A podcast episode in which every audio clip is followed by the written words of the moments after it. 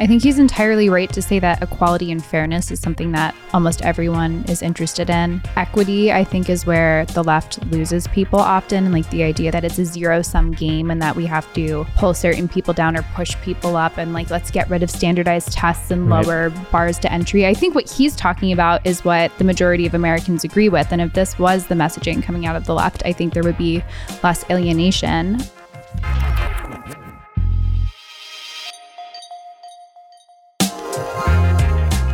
Welcome to the Lost Debate, a show for political eclectics. I'm Ravi Gupta. And I'm Rikki Schlott. Well, Rikki, I saw over the weekend you dropped a defense of Jordan Peterson. I did. How's that going on uh, in the interwebs? It went over surprisingly well. I'm always like bracing for the Twitter backlash, but I mean, I try to be kind of balanced and, and moderate in the way that I present these things. But yeah, I had a defense of Peterson. His daughter tweeted it, which is cool. Oh, nice. She's a podcaster, from what I understand, right? Yeah, she's been like, I think she's hosted his podcast when he was ill and stuff like that. So she's she's kind of getting into that sphere as well. Um, and I think they're both like they only eat meat, which is a point of difference. But like they, They literally only they eat meat. literally only eat meat. Does it So- mean like no vegetables whatsoever? Yeah, like I'm pretty sure they're on like a hundred percent like carnivorous diet, Huh. which is interesting to me. That's a point of of disagreement, but um, it was it was a fun article. People responded well to it, so Yeah, I think you know one of the, the ironies of this show is that when we talk about Peterson, I'm generally more skeptical, even though like my identity as a dude. Like I think people, I've had people actually say this to me in real life that they expect me to be more pro Peterson, um, but our producer has told us we hit the quota on Peterson talk a couple episodes ago. So I'm gonna I'm gonna limit the amount of discussion we have of him. But proud of you for that article. I, I saw it everywhere. I saw a lot of people mentioning it, and even in aggregators that I see like real clear politics and stuff. I saw it linked in a bunch of places. oh, so interesting. cool. I didn't even know that. Um, but we have a couple fun stories today. We're going to talk about an out of state roofer who is arrested in Florida for repairing a hurricane damaged roof without a proper license. And we're going to talk about how that story reveals actually a potential area for Republicans and Democrats to work together to reform certain laws around the country.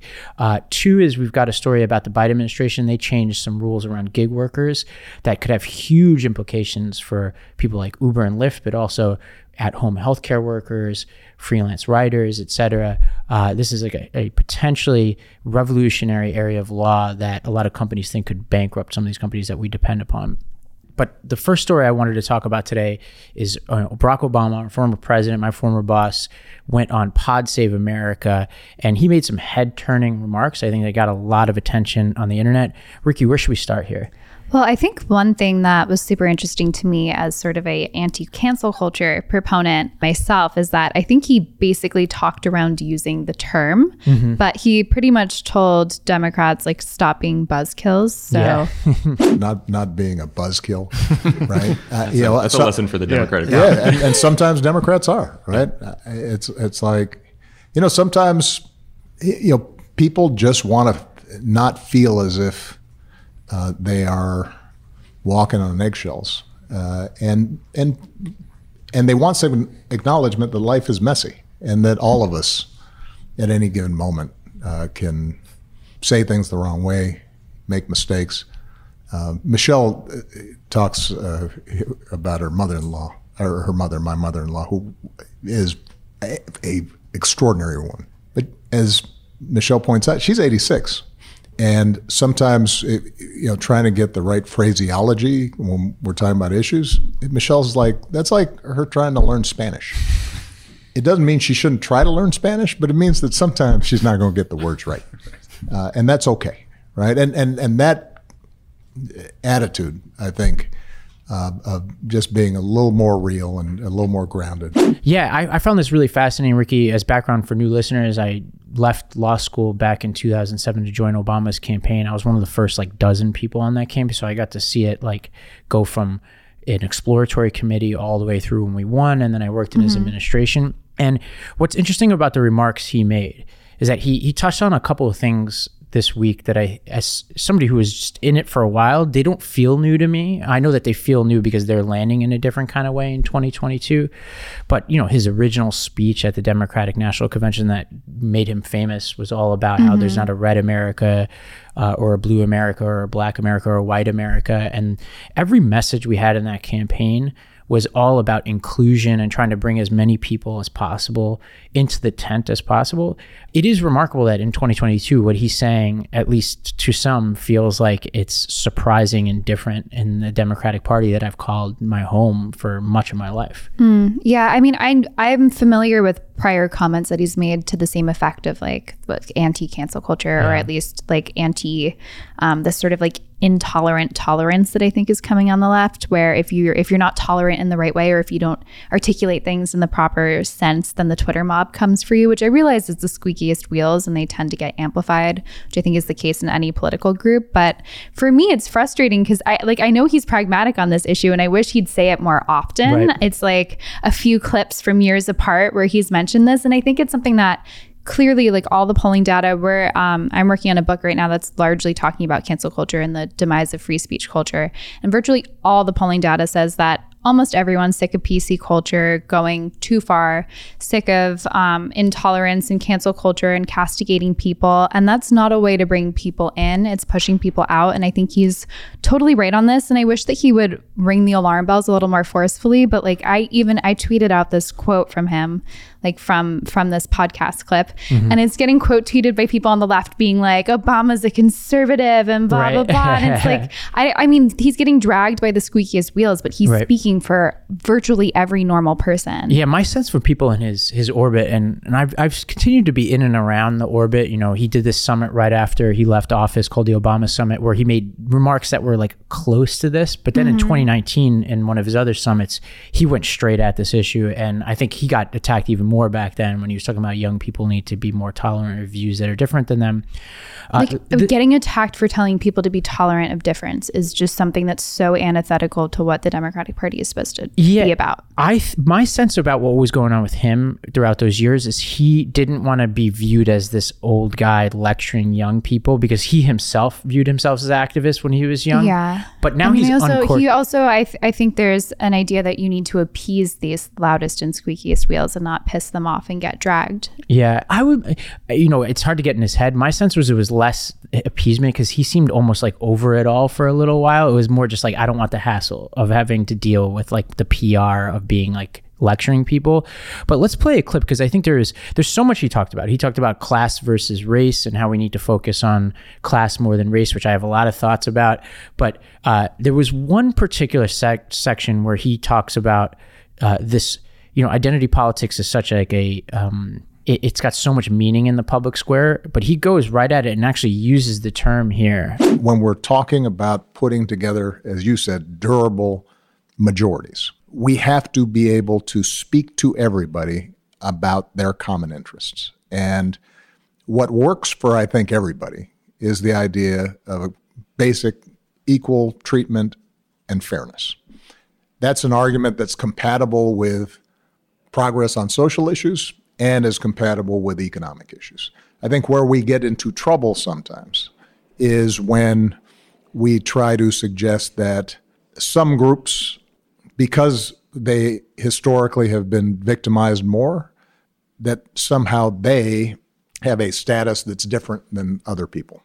And that we're going around scolding folks if they don't use exactly the right phrase or you know that that, that identity politics becomes the principal uh, lens through which we view you know uh, our our various political challenges. So Rikki, somehow I think what's remarkable to me is somehow we got from the point where he was the the president of the United States and the nominee twice for the Democratic Party, left office with 59% approval rating, to the point where years later a lot of things happened, but one one just glaring example of this is that we had a vice presidential nominee who was explicitly selected on the basis of race, which seems to mm-hmm. violate the test that he laid yeah. out, uh, and a party, which I'll go into, that has been obsessed in many ways of elevating race above all else. I think he's entirely right to say that equality and fairness is something that almost everyone is interested in equity i think is where the left loses people often and like the idea that you need that it's a zero sum game and that we have to pull certain people down or push people up and like let's get rid of standardized tests and Right. lower bars to entry i think i think what he's talking about is what the majority of americans agree with and if this was the messaging coming out of the left i think there would be less alienation not to mention that his um, former vice president chose somebody explicitly based on race. He also, during his time on the presidential campaign trail, told people that they, quote, ain't black if they weren't going to vote for him. did, right. Biden yeah, did, yeah. which obviously that's not Obama, but that goes to show that. Well, could you picture Obama saying that? Like, just no, use that absolutely test. not. That would be an absurd but that's idea. The, that's like Yeah. that's the world that we're living in right now, and that's the Democratic Party. Someone who was in this Obama administration. That's how far things have changed. Right. That is like probably one of the most reductive, hideous things I've heard said in a while in politics on the left, certainly in such a mainstream, blatant way that that Yeah. people's immutable characteristics should 100% be determining their political values and and how they feel Yeah. as as a citizen is it's insulting and I I mean it's so opposite of what Obama's saying here. Yeah, and yeah, it's worth worth saying, and this is like my brief both sides commercial is obviously Trump ran one of the most things he was noted for at the time was claiming that Obama wasn't born in this country. Yeah. The sort of escalator speech about immigrants, or just this week saying that Jews need to get their act together, like which is almost the explicit, like a different color of like what, and I would say in some ways crazier version of what Biden was saying. But we don't even have to argue about which is worse. But to say like I'm talking about this from inside the tent of Democrats. So if you're a Democrat listening, be like, why don't you talk about the Republicans? That's not this segment, right? This is a segment about some things that I've seen that seem to dovetail with what Obama has seen. And I'll just bring back the clock. I was an organizer in a lot of states, but one place was Iowa, Fort Dodge. We did really well in Iowa. We did uh, better than most Democrats do, not in the caucus, but in the general election. And we were out there in farm country, right? Wright County, Iowa. I was knocking doors of people who I bet most of them are Trump voters now.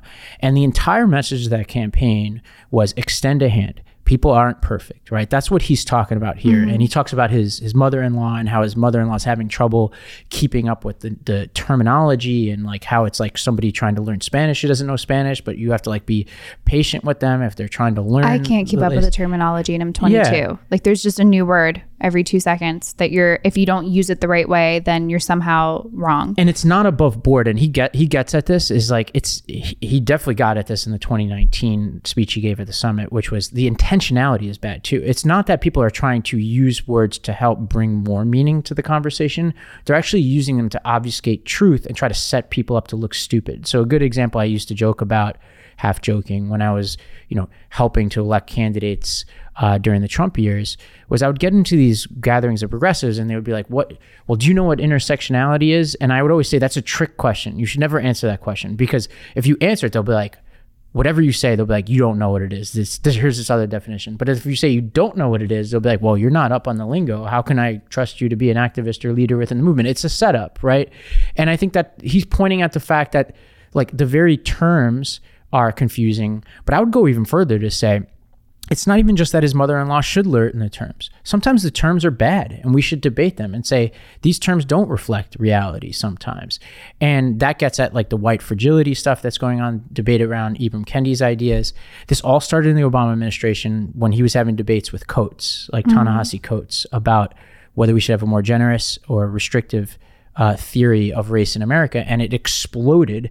And I'm with you. Like he, Obama, in the absence of his voice, we lost that debate those of us who believed in his ideology. And now there are like a hundred different versions of worse versions of Coates' ideas that are out there that dominated the party for so long. Yeah, I think in, in terms of like the language shifting, a perfect example of that would be like Latinx. Just somebody decided for Right. everyone that that's going to be the term that we use to refer to a group of people who, by almost every single polling measure, either didn't know what it meant or found it offensive. Right. Because it's just like coming into a foreign language, inserting a, a letter that would never be there, and doing it on the basis that somehow their language is intrinsically like patriarchal. Right. And I, I mean, it just goes to show that we're losing, like, the left frequently loses touch with the actual people that it's trying to appeal to by going so far to appeal to them that they've just lost touch with, like, inflation and crime and, like, the kitchen table issues that are actually affecting people and that are showing up in the polls now that we head towards midterms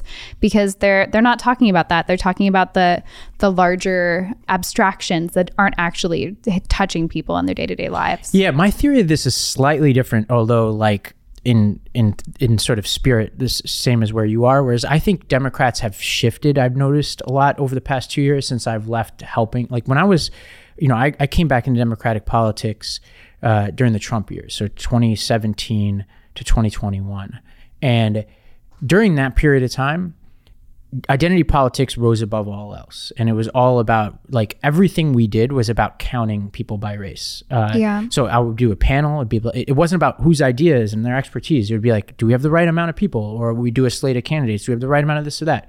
I understand why people like are are interested in reversing historic discrimination and ensuring people are included but I, I think the party made a mistake by obsessing over that above all else. What i've seen now is a shift in the party. You're seeing more candidates and, and obama mentions fetterman but you see more candidates who have more inclusive messaging. I'm seeing it everywhere. The problem is i think the democrats are tainted with the the image of their own prior mistakes. So whereas i'm seeing like some of those other candidates receding from the national scene certainly in terms of their their uh, power within the party. We are we do have Biden and Harris who we've talked about like have made a tremendous amount of mistakes on this kind of messaging, and you just have the brand of the party, which is what it is mm-hmm. now on this kind of stuff, and so that's what concerns me. Yeah, and I think when you look at the the stats in the most recent polling, Republicans are outstripping Democrats. They've flipped their their polling among independents. Right now, they have a ten point lead versus just in September, Democrats had a three point lead among mm-hmm. independents, who are obviously the most important demographic of people. And you're really seeing Democrats gain only in college educated kind of elite circles and the Republicans are becoming the working class party, which to me, I just, this coalition of like, here's this block and this party wins this, or like, I'm going to pick and choose this and that and appeal to these things is so reductive and so like damaging in a democracy, in a diverse democracy, that we should be like boiled down to these winnable groups. And I think it's when I look at these statistics and stuff, like it's really frustrating to see, oh, this is the party of the this type of person Right. and the that type of person when we should be like fundamentally treated as individual voters and citizens. And it's part of my deeper frustration with the two party system. This idea that like coalition building should be how we get to a victory instead of just appealing to people as individual voters. Yeah, what's fascinating is that Obama, in this interview, is asked about this New York Times article that came out recently about a 250 page manuscript that Obama wrote for a book with, with some other author, in which he espoused many theories that seem to dovetail with what he's saying today. One of which is that Democrats should focus on class instead of race. Uh, which I find fascinating because it is another way, to your point, of dividing up the electorate.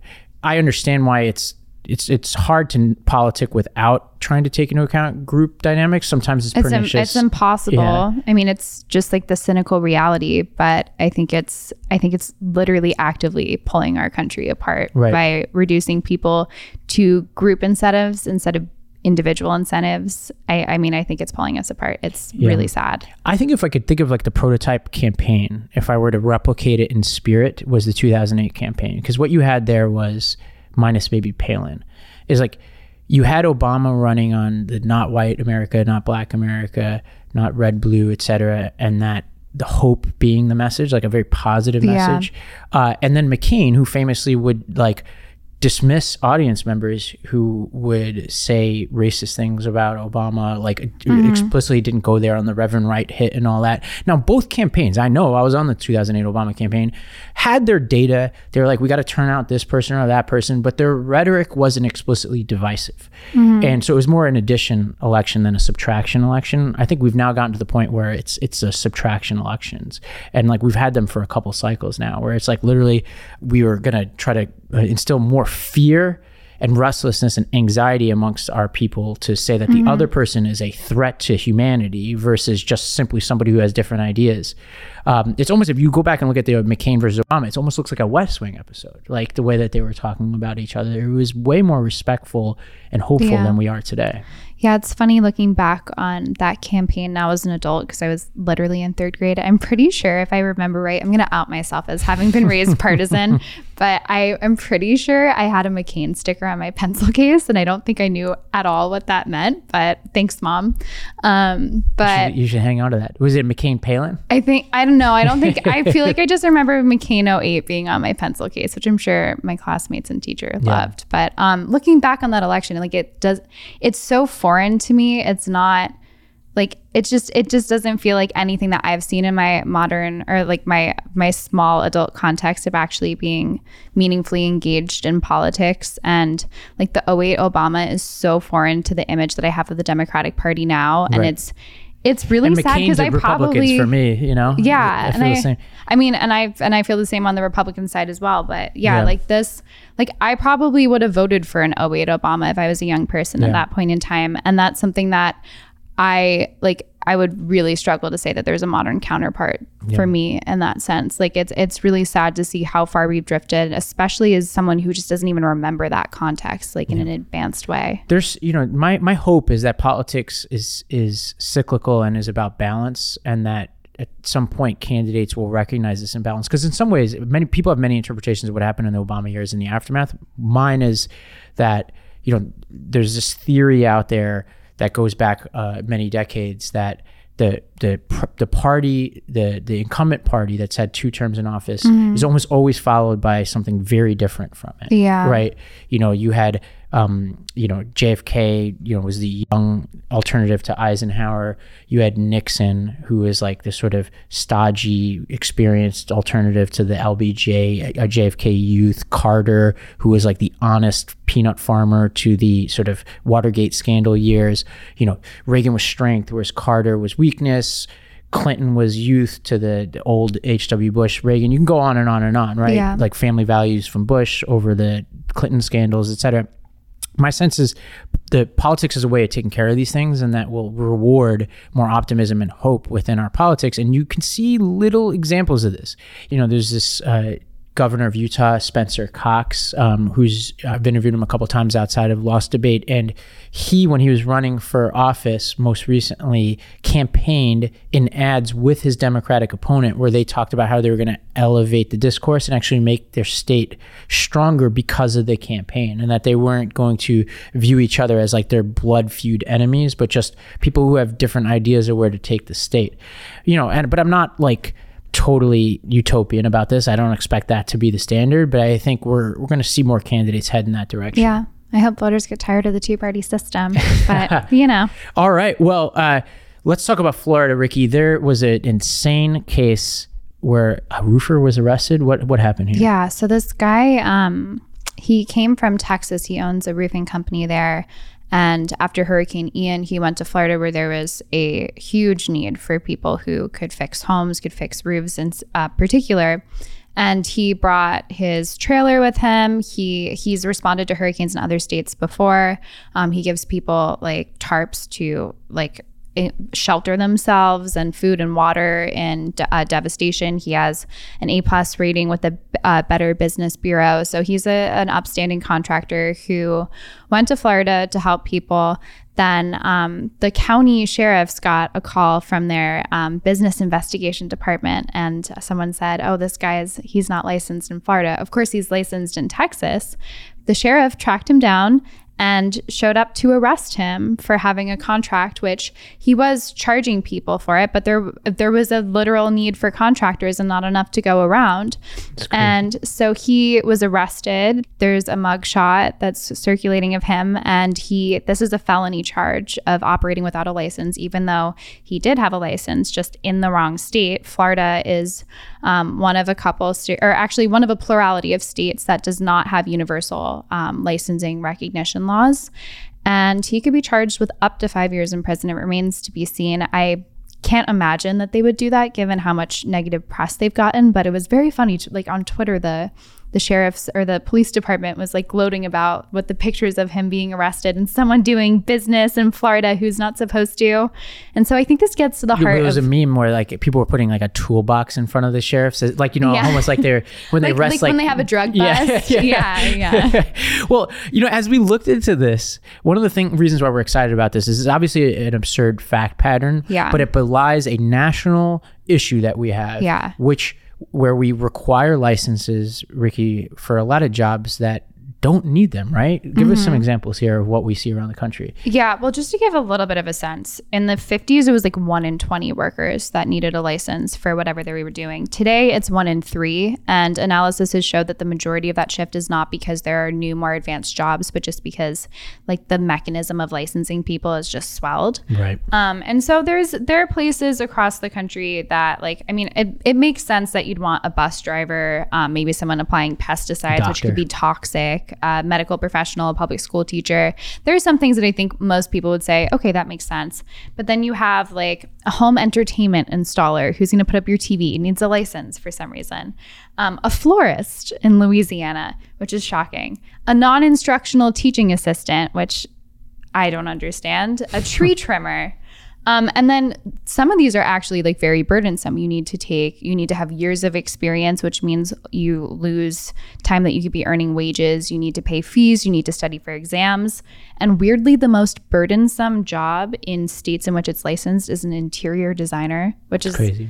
like what? What's often going on here is obviously protectionism. Like the people, you know, are pulling up the ladder after they ascend. Yeah. And, you know, so the interior designers, for example, probably are like, hey, like let's let's make it hard to be an interior designer so that we can get paid more. And that means that it raises the cost for all of us, but also excludes a lot of people from the job market who otherwise can access it.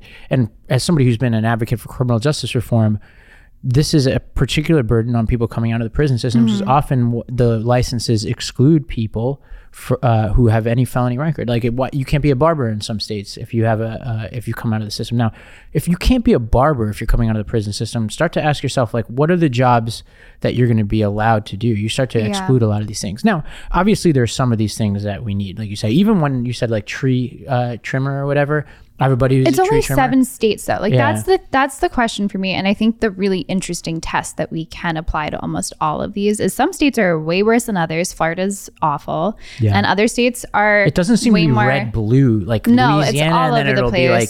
California, but Yeah. then you know certain you know it's all over the place but you have in the majority of these professions like there i think there like roughly a dozen. I was looking at the list of um, occupations that are licensed in almost every state. But for the vast majority of the 1100 plus jobs you have demonstrations in other states of this is what it looks like when there isn't a license mechanism and people aren't dying. The Yelp reviews are fine. Like there was one analysis that looked at Yelp reviews of licensed occup- uh, people who needed a license in certain states and didn't, and other states doing the same job. There's no difference in the Yelp reviews. Right. Like we have word of mouth. We have like businesses can endorse people. Larger national businesses can say this. Like we approve this contractor, which this guy he was approved by some National Roofers Association. So there's private solutions to it. Right. Not to mention that, like today, we've actually democratized how we review people, and you can go on Yelp and blast someone if you had a bad experience. So, I mean, it's it's creating an unnecessary burden. It's lifting up the ladder. It's preventing interstate competition. If you live near a border and somebody wants to do something for you cheaper, like no, somebody has a monopoly now. I had that question too as I was looking at this. Why doesn't this violate the dormant commerce clause, which we talked about the other day? Because this seems like Yeah, this is don't know. explicitly a case of a guy crossing borders to perform labor. I don't know. I don't want to get into that one. Um, Besides, yeah. I think we, I put the audience to sleep on that segment last week, so I don't want to talk about that. But the just to to steel man the other side of this really quickly. So if you're somebody who's pro license, which I know is like Yeah. a very reductive way of looking at it, often what you're doing is if you're genuinely trying to justify a license, you're worried about predatory practice. You're worried about uh, weeding out the unskilled. Like you, if you, it's really important you have a skill. Like a good example is you talk about tree trimmers. I have a friend who's tree trimmer. It requires if, especially if you're ascending tall trees, like a lot of safety concerns, things like that. And Yeah, but there are 43 skilled. states in which that's not a licensed occupation. Yeah. And like there there's not a an apocalypse happening in those states. Like I think that's the really important test that we're able to apply to a lot of that might be the exception. I don't want to get into the tree trimmer stuff, but I have a lot of friends who hurt themselves in that job. But that still doesn't mean necessarily means license. I'm, I'm I'm a little bit more libertarian than most, and thinking that those same people would say, even my friends who've gotten hurt. Um, I have a friend who had torn both biceps in the past two years climbing trees, and people who've fallen and killed themselves Hmm. um, are that are part of his team. But if the license can help solve for that, I'd be interested. But often the license has nothing It to do with any of that kind of stuff Frequently. um, you have situations where licenses can ensure that practitioners are up to date on the latest. So my dad's a doctor, and Mm-hmm. he constantly has to get relicensed and then relearn the medicine, which is good for somebody like him who might not stay up to date on it. It could protect from scams. Like a good example is real estate. Like Mm-hmm. if I'm going to a place and I want to buy a house or buy property or whatever, like at least you know this is a person who's in the record and who, if you're transferring money to and Yeah. putting title, all that. Um, yeah, so like those are some of the reasons why you may want a license. Obviously, it's gotten out of control, and often Yeah. most of the things I described often have no relation whatsoever to the licensing process. Well, I would say that um, an important place to like really look at the origins of this as um, as like a type of law that we even have on the books is in 1889 someone tried to strike down a physician licensing law in Connecticut I believe and the court upheld the state's ability to uh, provide licenses for occupations if they're protecting from the quote the consequences of ignorance and incapacity as well as of deception and fraud. And so those are very discreet. I think those are very reasonable standards if you're protecting the consumer but oftentimes all that these licenses, especially in their more obscure applications, are really doing is preventing people in predominantly lower income jobs from being able to earn an income and all this time that they're supposed to be getting experience in something that like you could be getting the experience on the job Right. with and actually enriching yourself in the process. Well, people may ask, well, how is it possible that these laws are so predominant in both blue and red states? The answer is, you know, in, in public policy circles, there's this sense that a lot of bad laws come from situations where you have uh, diffuse costs, meaning like taxpayers and the rest of us as society or consumers.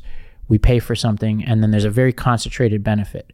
Like uh, to give people an experiment. Like if I if I passed a stupid law that's like we're going to take 0.0001 cents from every person and we're just going to give it to some random trade group that has no claim on it. Most people aren't going to get upset at that because it's so small to each of mm. them but when you add it all up it actually really benefits somebody and then you start to put all these things together. Yeah. that one person who gets that the accumulation of all of that wealth from that tax is going to be way more motivated to lobby the legislators to keep that law than all the people paying the 0.0001 cent because they're like mm. yeah it's like not like it's not even worth a phone call. Like i don't care about that right? Yeah. and that's what happens when you start to pile these things on. But then we look back and we're like wow when you put it all together it is actually really inconvenient both as a consumer as a potential employee as somebody who just wants things to work and it's a particular problem when we have a labor crunch like we do right now Yeah, I mean, some of the statistics here are kind of shocking to me. The Institute for Justice, which is um, very pro like trimming down the licensing regulations in general, um, estimates that just in Florida, 129,000 jobs are lost through this process. That people may have otherwise, you know, been attracted to uh, an occupation that requires four years of training. And so they say oh well i'm not going to do that. I'm going to do something Right. else. Um, and as much as $460 million in deadweight costs and $11 billion in misallocated resources which like th- these are staggering to me and i don't have the expertise to really parse through how this is possible. But i mean even just on the individual level, it's really clear to see how people are missing out on opportunities, or even how, like, if you want to be entrepreneurial and do something kind of different within Right. an occupation, you can't do that. You can't ascend up the ranks. Like, it's very protectionist. And I can see why lobbying groups and professional groups would be interested in keeping these in place. But by and large, like, when you actually put them to the test of like a sunrise law or sunrise review when you're trying to pass a law and actually like saying is there a demonstrable reason why we're doing this an analysis found that across 15 states 80% of the time legislators say oh this bill that we were potentially going to pass actually isn't necessary and isn't protecting anyone in the Right. process so i think in terms of helping lower income people helping immigrants who might have experience in different countries that's not recognized helping people who want to do interstate commerce helping young people who just want to be entrepreneurial and get started like there's this really shouldn't be a partisan issue. I don't really think it is because it's just like a mess, red and blue all over the country. But it's something that clearly needs to be scaled back. But it's just not sexy, and so it's not something people are talking it's not about. sexy and it's not something that powerful groups have an interest in fixing right it would be if, if corporations were really wronged by this Mm-hmm. they would be up in arms about it it would be changed in a lot of states now but these things often affect like little small businesses Yeah. trade groups things like that It affects independent people in, in business. Right. It doesn't affect the the big businesses, and I think that's really is like you're right. That's the crux of the issue. Yeah, and so, uh, but there is hope, and I think one of the reasons why we like this story is it is an area where it makes sense for people to work together. I know my fellow uh, liberals and progressives often, when they hear deregulation, alarm bells go off. But this is actually an area where you need to just forget about how you feel about deregulatory moves writ large, which you can have your skepticism about that, but like focus on just this for a second and be like, does this make sense? Like, I know you call it deregulation, but it we can reframe it for people who are progressive and say, look, this is part of criminal justice reform, right? And I know that there was there was some momentum amongst left leaning groups, equal opportunity Right. and being employed, which Yeah. seems pretty fair. And I think it's probably unlikely that we will have a story this outrageous in the near future that would get us to have this conversation. But I'm like, still cannot believe that this guy was arrested. So. Yeah. But I think it's like there's small outrages every day. There's the person coming out of the prison system who can't be a barber or, you know, somebody who dropped out of college who wants to, you know, get a realtor's license but can't afford it. Uh, or somebody who just is ignorant of the rule and gets thrown in jail because of it.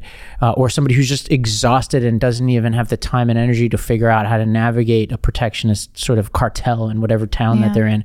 You know, this is just this is just the the the slow moving anti the, the, sort of war on sort of working people and poor people in this country and just regular people who are just trying to get by.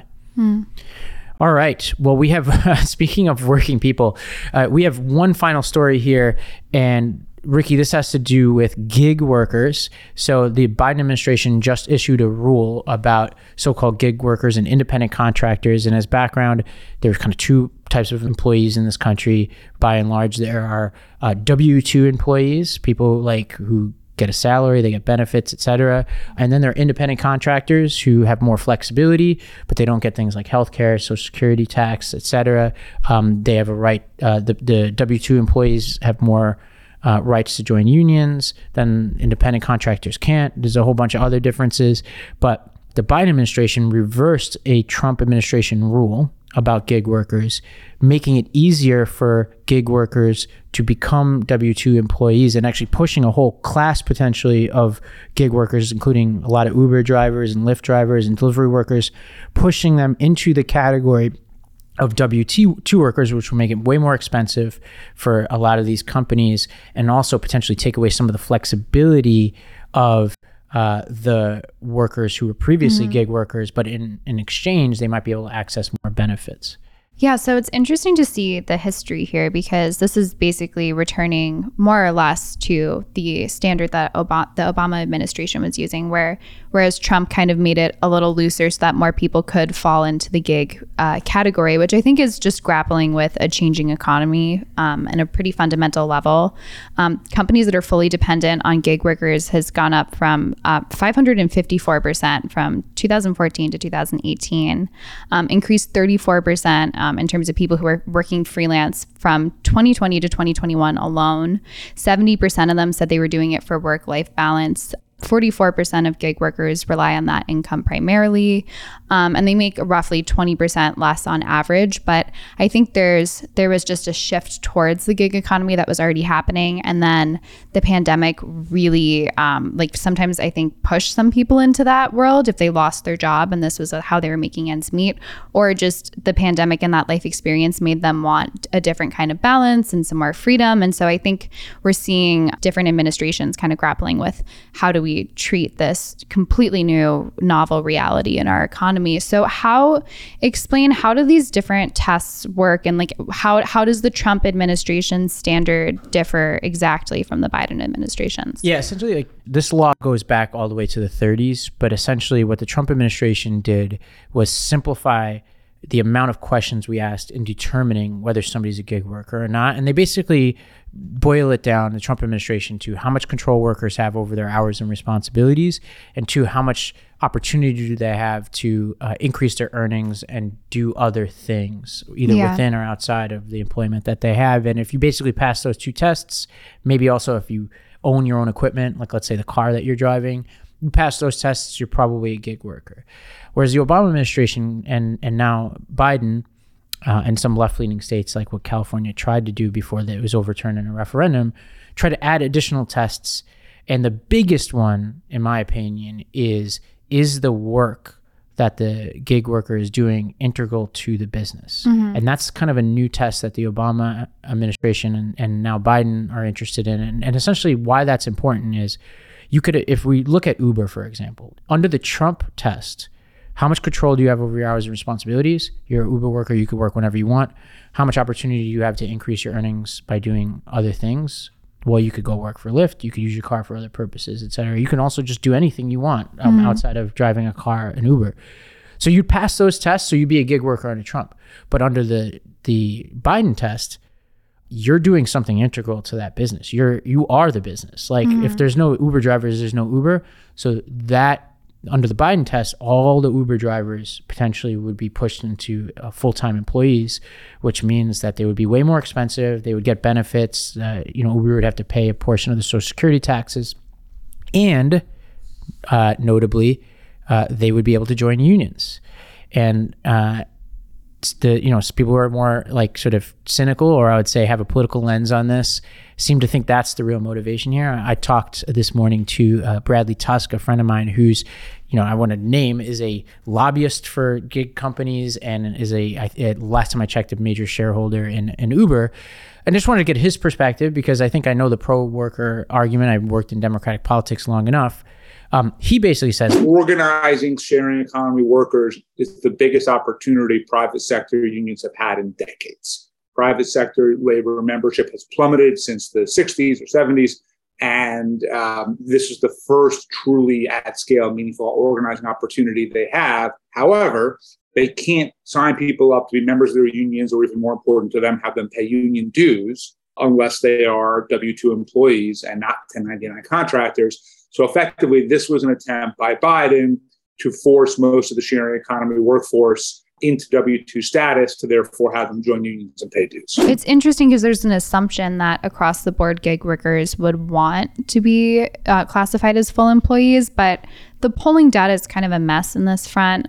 Like one McKinsey poll found that 62% of contract workers do want full time employment, whether that means it's at with Uber and Lyft and or doing DoorDash or somewhere else. I'm not sure, but um, one poll out of Massachusetts found that 27% of gig workers, only 27%, wanted employee status at the jobs that they were at. So I think it's it gets complex because you have people choosing these jobs. Of course, I think there is a faction of people who felt forced into them and like they had nowhere else to go during lockdown when people like demand for delivery was up, but maybe your waiting job was a thing of the past. But I think there are also a plurality of people who choose it for the flexibility, for the fact that like if they're caring for a sick uh, family member or for a child, like they don't have to be driving at any given moment. They can pick their own hours. And I think there's a potential that this legislation overlooks the fact that flexibility is something that's valuable to people whether or not they're doing something integral to the company the the value is that they are doing something integral but that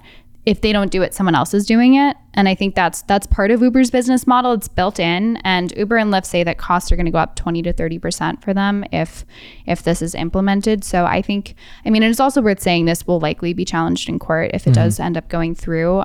But i think it, it kind of simplifies the issue and makes it seem like there's just these big companies that are conspiring against workers. When i think that it's a little more complex than that for sure. Yeah, and I, I think that Labor Secretary Marty Walsh, I think, tried to simplify it a little more than the evidence warranted. So he was asked over the summer about this and said that 95% of people would say yes to being classified as employees of the independent contractors. Mm-hmm. Now, the data you shared suggests otherwise. Now, there is the McKinsey study who goes one way, which says that workers would want to be classified as employees, but there's a whole bunch of polling data that suggests otherwise, including data that came after California's referendum. And mm-hmm. California is a complicated story, but basically, the legislators there passed this provision called AB5, which essentially would do what the Biden administration is proposing here and push all these workers to full time employees.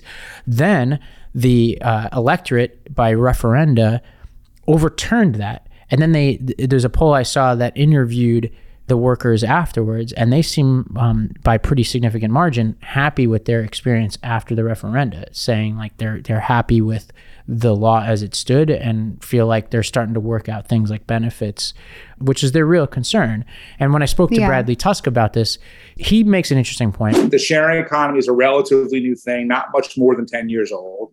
And you have people who just don't neatly fit into either category. And the reality is, instead of asking ourselves, what is best for the bottom line of Uber or Lyft or DoorDash, or what is best for the bottom line of SEIU or the hotel trades or whoever it is, the answer should be what's best for these people who are working, right? And we know what they want. They want flexibility, they want control over their schedule, they want to pick the work they do and don't do, but they also want the ability to get pension and disability and workers' comp and healthcare benefits. And there's no reason we can't create a category that says, look, not all of the rules that apply to W 2 apply to this new category. Not all of the rules that apply to 1099 apply to this category. But based on what would be best for the people working in this situation, here's a system that gives them flexibility, but also gives them more opportunity to get the kind of benefits that come with W two. Right now, if I have an independent contractor, like every now and then we work with independent contractors who help us with you know graphic design or something. And let's say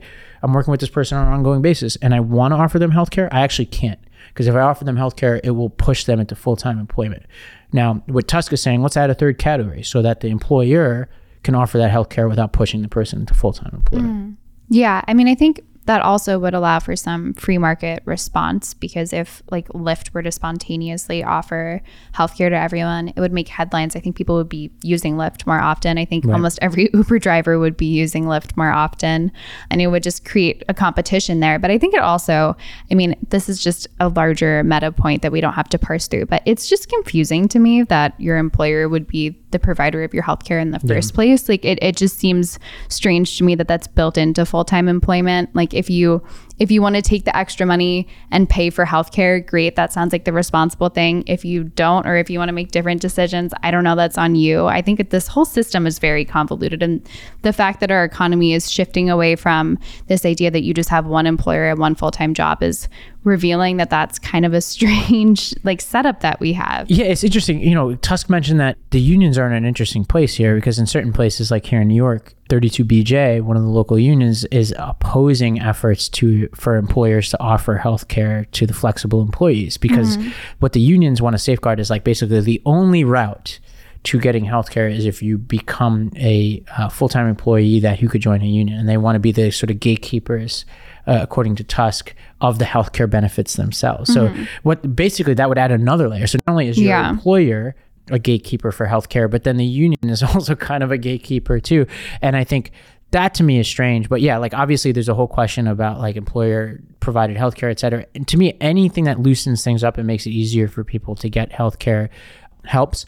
It is fascinating to see where this goes right now, especially in a tight labor market, because this does seem like strange timing, right? Because if the Biden administration really moves forward with this and you know prevails, there will be fewer people doing these jobs in all likelihood. Mm-hmm. And that means that it'll be harder to get an Uber, harder to get a, d- delivery person, and potentially more unemployment because uh, these people who are sort of classified as like sort of employed will no longer be able to do some of these jobs, right? Because they yeah. might not want or have the flexibility for one reason or another to do the gig work. And that's why, like, in one of the briefs to the National Labor Relations Board, there were a ton of freelance associations advocating against the Biden administration change. They yeah. were, you'd think they would be for it, but they're not. Yeah, no, it makes, I mean, it makes a lot of sense. I know, especially a lot of people my age who would rather be their own bosses and like cobble together different hustles and figure out where that takes them in the post pandemic era than maybe like signing with someone through a job fair in college. Like, right. I think that there's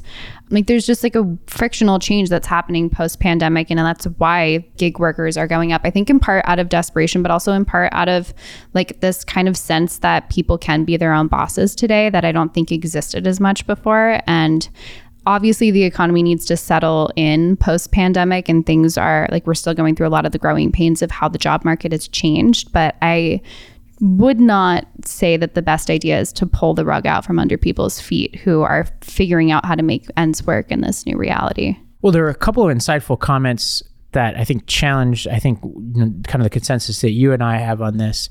Uh, and we found some good stuff in Reddit, actually. So I'm going to read a couple of these. Uh, here's from one Reddit commentator. Um, in my opinion, by far the most important thing in whether or not you're a contractor is whether you have any control over the pricing of your services. For example, I'm a contractor, and when I'm having discussions with potential clients, I tell them my expected hourly rate. We may have some negotiations around that, and they may walk if they think I'm too expensive, or I may walk if they think I'm too cheap. With the big gig companies, there's none of that. The problem with them is that they want full control over customer experience, but then they want to treat their employees like contractors. They can't have it both ways. You know, so uh, although I'm like, I'm probably, I would say I'm partial to the Uber, Lyft, gig worker narrative around the people who want the flexibility and want mm-hmm. to retain it. This is a good point, I think. Like, like legally, like they are, the industry is asking for a very strange carve out here. But I also think that they are providing a an unprecedented benefit. Like if you're if you're a full-time employer, you're going to set someone's price and set their hours and their time and how they do everything. And I think there is a meaningful difference to saying like yes, I'm going to effectively set your price. You could choose to drive during surge hours, which is a thing that happens with Uber, or you could choose to drive in in certain areas if that's possible to you to like if you're near an airport, go like hang out in that area. I right. think there is a degree of control that's or or like on a Saturday night at midnight when people are drunk and coming home from places. Like right. there is a degree of control that I think these companies do genuinely provide the people yeah. who work for them that to me is very valuable to like the experience that employees have be, even though their price is algorithmically controlled by this company. Yeah, I think it would be a clear cut case if they were just merely providing like the TaskRabbit like service and people were finding themselves and setting their own prices.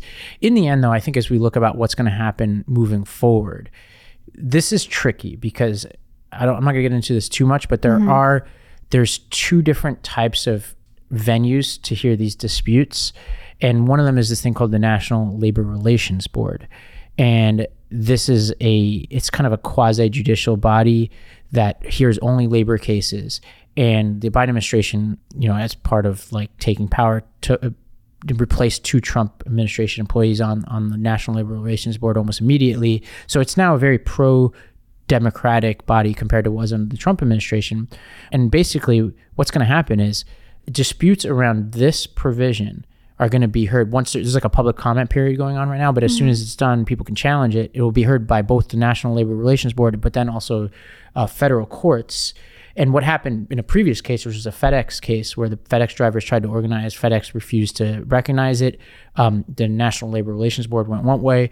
The circuit court went the other way. It led to a bunch of confusion that was basically clarified when trump pushed both in the same direction. Mm-hmm. but here, what's going to happen is, at least if the Biden administration stays in power for long enough, is you could have a split and it will have to be decided by the Supreme Court because the National Labor Relations Board tends not to recognize the circuit court's authority over it, but will recognize the Supreme Court's authority over it.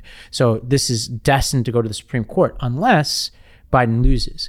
At mm-hmm. that point, Tusk seems to think that this will resolve itself again, kind of like it did last time with the FedEx case, where a Republican administration would immediately change the National Labor Relations Board and create parity amongst the circuit courts and the National Labor Relations Board. But that, that's the end of my legal lesson for today. In the end, I just think that I would be hard pressed to think that this is actually going to see the light of day because of all the litigation and everything going around it. Just like the California rule, mm-hmm. AB five didn't didn't really live very long.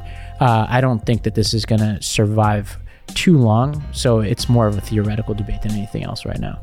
I think that's it. If you are listening at home, make sure to rate, review, and subscribe wherever you get your podcasts. It's really important to us to have those reviews because you know we're a relatively new show and we want people to go on there and you know understand why it is that you love this show. Uh, you could also go on YouTube and hit that like button, and we'll be right back here later this week, uh, same time and same place.